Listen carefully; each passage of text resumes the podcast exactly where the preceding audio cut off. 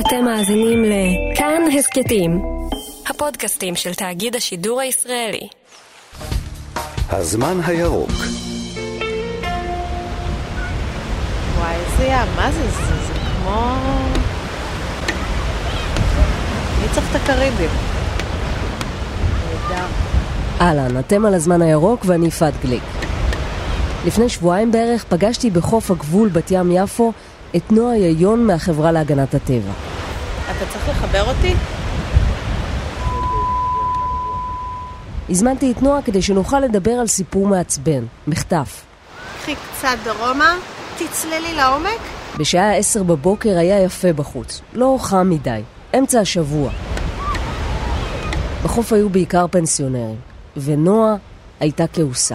בסופו של דבר, הים, האלמוגים, הגז והנפט, הוא לא של הממשלה, לא של חברות הגז, הוא שלנו, הוא של הציבור הישראלי.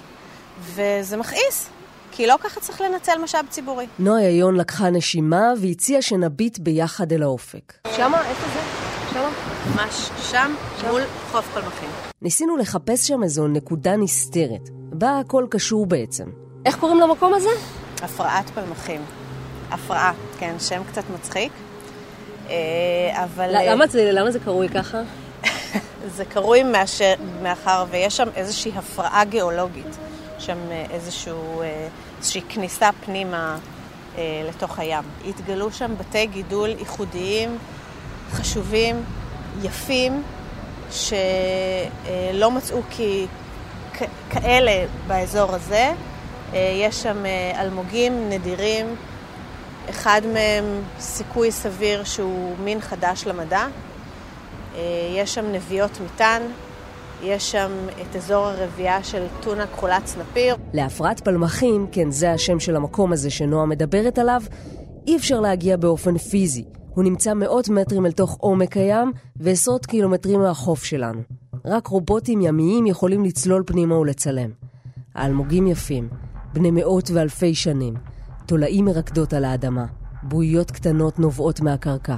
את הפרעת פלמחים גילו בעשור האחרון אמ, ואנחנו ממשיכים ומגלים אותה, זאת אומרת, לאט לאט אנחנו מגלים יותר אזורים, יותר משמעותיים, אמ, בפריסה רחבה יותר. העשור האחרון היה עשור מאוד משמעותי אמ, מבחינת גילויי הגז, ומאחר והייתה שם הרבה פעילות, אז זה גם אפשר לחקור את האזורים האלה באופן שלא נעשו בעבר.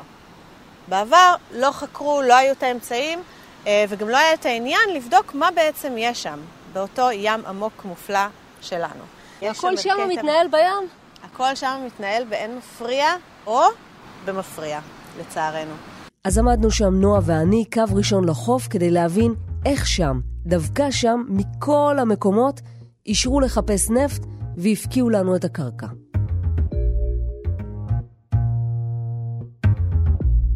קצת על נועה. היא חובבת טבע, אבל הדיי ג'וב שלה זה ייעוץ משפטי. היא סיפרה לי איך במשך שנים עבדה בכל מיני מקומות אפורים, בלי נשמה. פקידה של בירוקרטיה ואולמות בתי משפט. עד שהגיעה לחברה להגנת הטבע. עכשיו היא גם מטיילת איתם וגם עובדת בשבילם על הייעוץ המשפטי. חוסר צדק מפעיל אותי. אז ישר, אני חושבת מה אני יכולה לעשות בשביל לתקן את המצב ואיך אפשר אה, לשנות את המציאות. נועה מרגישה שצדק סביבתי חייב להיעשות, בעיקר בסיפור הזה, והכל מתחיל במועצת הנפט. היא אמורה לעזור למשרד האנרגיה לקבל החלטות שיש להן משמעות רחבה, סביבתית למשל.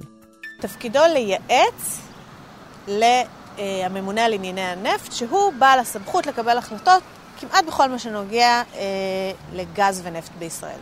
המועצה מורכבת מנציגים אה, ממשרדים שונים, המועצה הזאת מייעצת למשל למי להעניק רישיון לחיפוש נפט ואיפה. ב-2012 הצלחנו להוביל לחקיקה שתכלול לראשונה נציגים סביבתיים, אה, ואכן מאז אמורים להיות שני נציגים של המשרד להגנת הסביבה במועצה. למה צריך בכלל מלכתחילה נציגים מטעם הסביבה במועצת הנפט? מאחר ומי שמקבל היום החלטות ביחס לאיפה וכמה אה, גז יחפשו ויפיקו בישראל, זו דמות אחת שנקראת הממונה על ענייני הנפט בישראל, אה, והוא אה, מקבל ייעוץ בסך הכל מאותה ועדה. זאת אומרת, אין לו מעבר לזה עוד מנגנונים. אז בוודאי שצריכים להיות נציגים של המשרד להגנת הסביבה. איפה אני יכולה למצוא את הפרוטוקולים של אה, מועצת הנפט? לצערי, אה, לא תוכלי למצוא פרוטוקולים של מועצת הנפט. מה, לא, אין, אה, אין שום, שום פרוטוקול, כאילו, הם לא מתפרסמים הפרוטוקולים? לא, מתפרסם, מתפרסמת איזושהי רשימה של הנושאים שהיו על סדר היום עם ההחלטות הסופיות, אבל זה לא פרוטוקול. זאת אומרת, את לא תוכלי למצוא שם את הדיון שהתקיים, מה עלה, מה לא עלה, שום דבר כזה. אם אני רוצה לדעת אה, מה נכתב שם, מי היה בעד, מי היה נגד, איך זה, אה, כל הדברים האלה הם לא שקופים. לא, את תצטרכי להתקשר, לשאול אם יש מישהו שאת מכירה במקרה, באופן אישי. באופן אישי.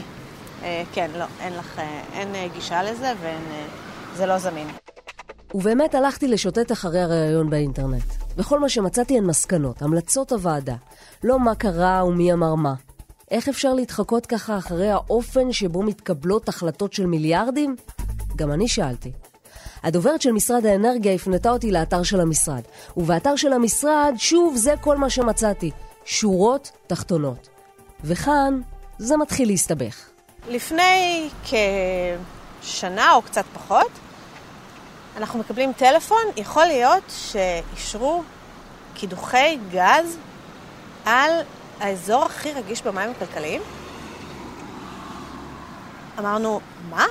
אה, לא ידענו, ביררנו, ואכן, על בלוק D, שזה הבלוק שניתן לחיפוש גז ונפט לחברת אנרג'יאן, ממש ב- בלב השטח מצוי אתר הפרעת פלמחים. מים כלכליים הם המים שמוגדרים כשטח ימי, שבו המדינה יכולה לנצל את משאבי הטבע שלה במרחק של עד 300 קילומטרים מהחופים. בעברית, אוצר הטבע המשוגע הזה שנקרא הפרעת פלמחים, שייך לישראל. לקח לנו יום וחצי, יומיים לברר שזה אכן המצב. הבנו שניתן רישיון לקידוח גז ונפט על שטח של הפרעת פלמחים, שהוא האזור הכי רגיש במים הכלכליים. מי שקיבלה את הרישיון היא חברה יוונית בשם אנרג'יאן. חברת אנרג'יאן היא המתחרה העיקרית של אה, אה, שותפות אה, לוויתן ונובל, רציו ודלק.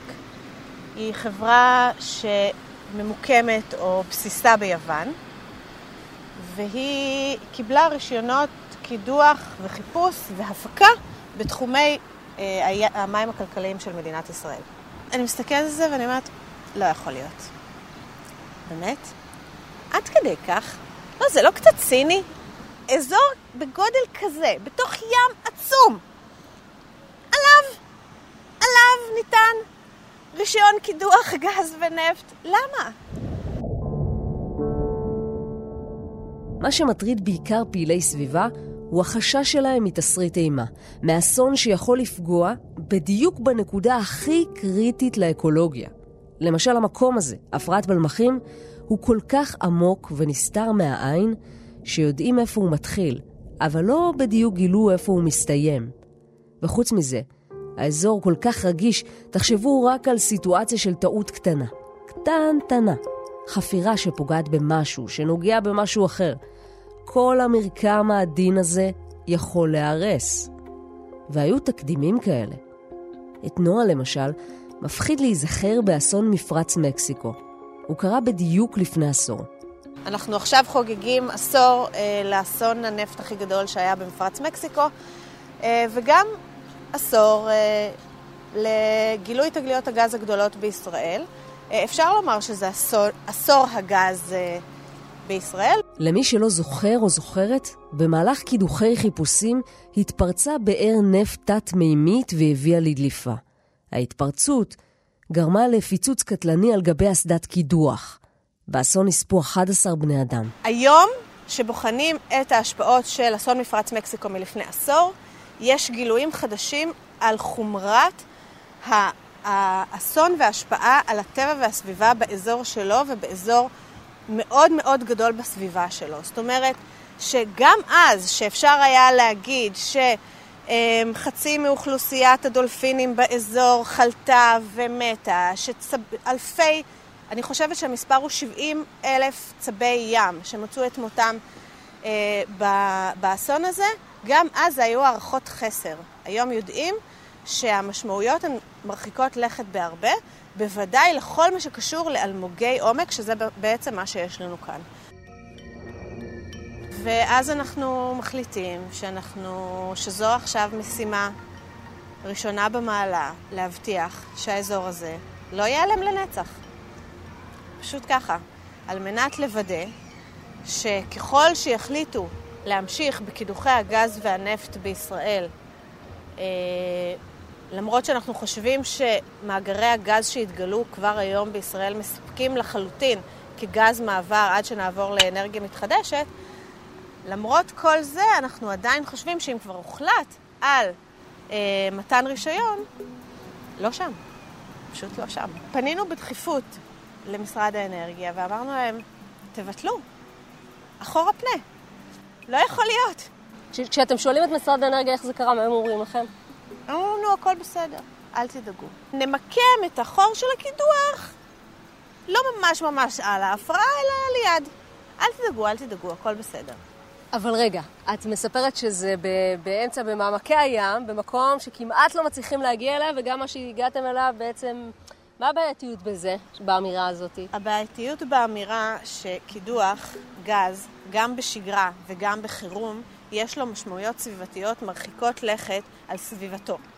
והוא יכול באבחת תקלה אחת, אה, שלא נדבר על דליפה משמעותית, פשוט להשמיד את האזור הזה, להשמיד אותו, לחסל אותו לחלוטין. אתם מבקשים לראות את הפרוטוקול. נכון. אתם יכולים לראות את הפרוטוקול? לא. ובכל זאת, יש פרוטוקול. בגלל שהכל לא שקוף לציבור, אז לקח חודשים להשיג אותו. בהתחלה בערוצים רשמיים, אחר כך דרך חוק חופש המידע, וגם אז זה מתעכב ומתעכב ומתעכב. ברוכים הבאים לעולמה האכזר של הבירוקרטיה. ואז אנחנו מבינים מהפרוטוקול שהסוגיה הזאת לא נידונה בכלל. אנחנו מבינים שאושר השטח הזה מבלי שהוזכר האתר הזה, ולו בשתי מילים. זאת אומרת, זה... מועצת הנפט החליטה לאשר את בלוק D לחברת אנרג'יון, מבלי שהם דנו בעובדה שמדובר בשטח שיש בו אתר כל כך רגיש וכל כך חשוב. האמת שהבאתי את הפרוטוקול לים, אבל שכחתי אותו באוטו. אוקיי, שנייה. אני רוצה להביא שנייה את הפרוטוקול. להפסקת שנייה.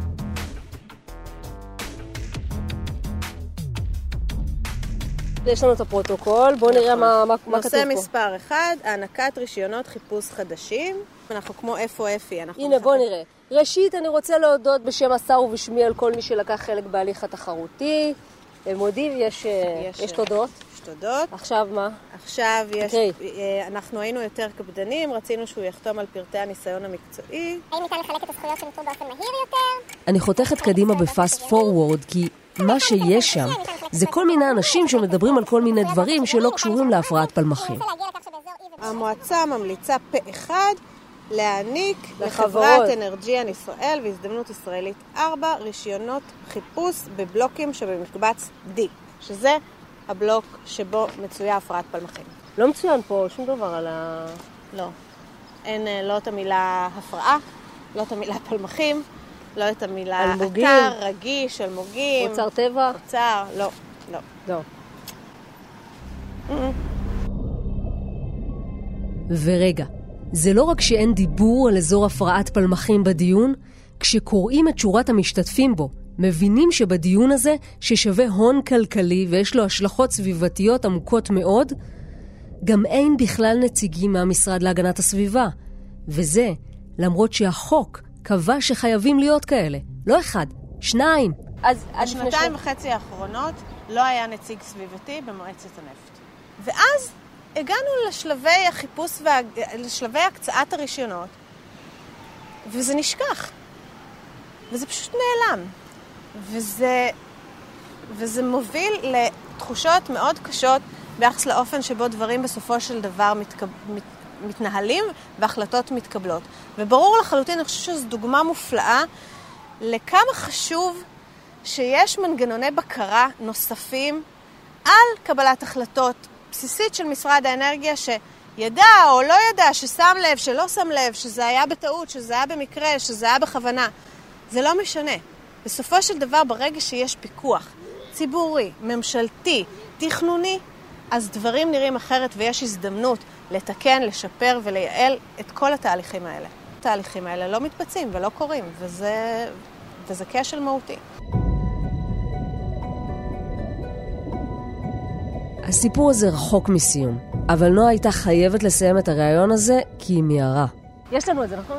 כן. היא הלכה להגיש את העתירה לבית המשפט כדי שייתן הוראה לא לפתוח בחיפושי נפט בהפרעת פלמחים. תראו, הדרך המשפטית תמיד מורכבת וארוכה. וזה לא שמחר חברת אנרג'יאן מתחילה לקדוח בבוקר, אבל עדיין, עצם ההחלטה מעלה שאלות. איך יכול להיות שהתקבל אישור לחפש נפט במקום כל כך רגיש? מדוע לא היו בדיון המכריע נציגי המשרד להגנת הסביבה, כפי שדורש החוק? ולמה? כל מה שקורה במועצת הנפט נשאר במועצת הנפט. אלה החלטות של כסף גדול, עם פוטנציאל הרס טבע גדול, שנותרות נסתרות מהעין. שלום, זאב. כן. שלום לך, מדברת יפעת גליק, אני כתבת של כאן 11. שאלתי את השר לשעבר להגנת הסביבה זאב אלקין מדוע לא מינה נציגים במועצת הנפט. למה בעצם לא היו נציגים של, אה, של הגנת הסביבה במשך אה, כשנתיים? אני אחזור אלייך מסודר. אני אבוא. בסדר, תודה. תודה. הוא הבטיח תשובה ולא חזר עד עכשיו. ממשרד האנרגיה נמסר בתגובה כי העניין נמצא בבית המשפט.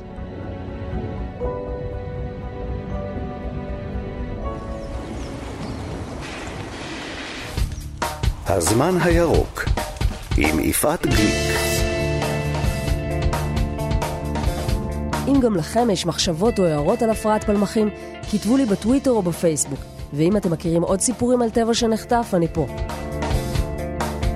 תודה גדולה לתומר ברנד, לרום אטיק ולקרן בר על הסיוע בפרק. לעורכת מוסף הזמן הירוק בטלוויזיה ענת ליבוביץ' ולתחקירן שלומי קיים. ולעורכת הוידאו נועם עופר. ועד כאן הזמן הירוק הפודקאסט. נתראה במוסף הטלוויזיוני שלנו בכל יום שני בשמונה בחדשות הערב. אפשר לעקוב גם אחרי הטורים של הזמן הירוק בפייסבוק וביוטיוב. להתראות.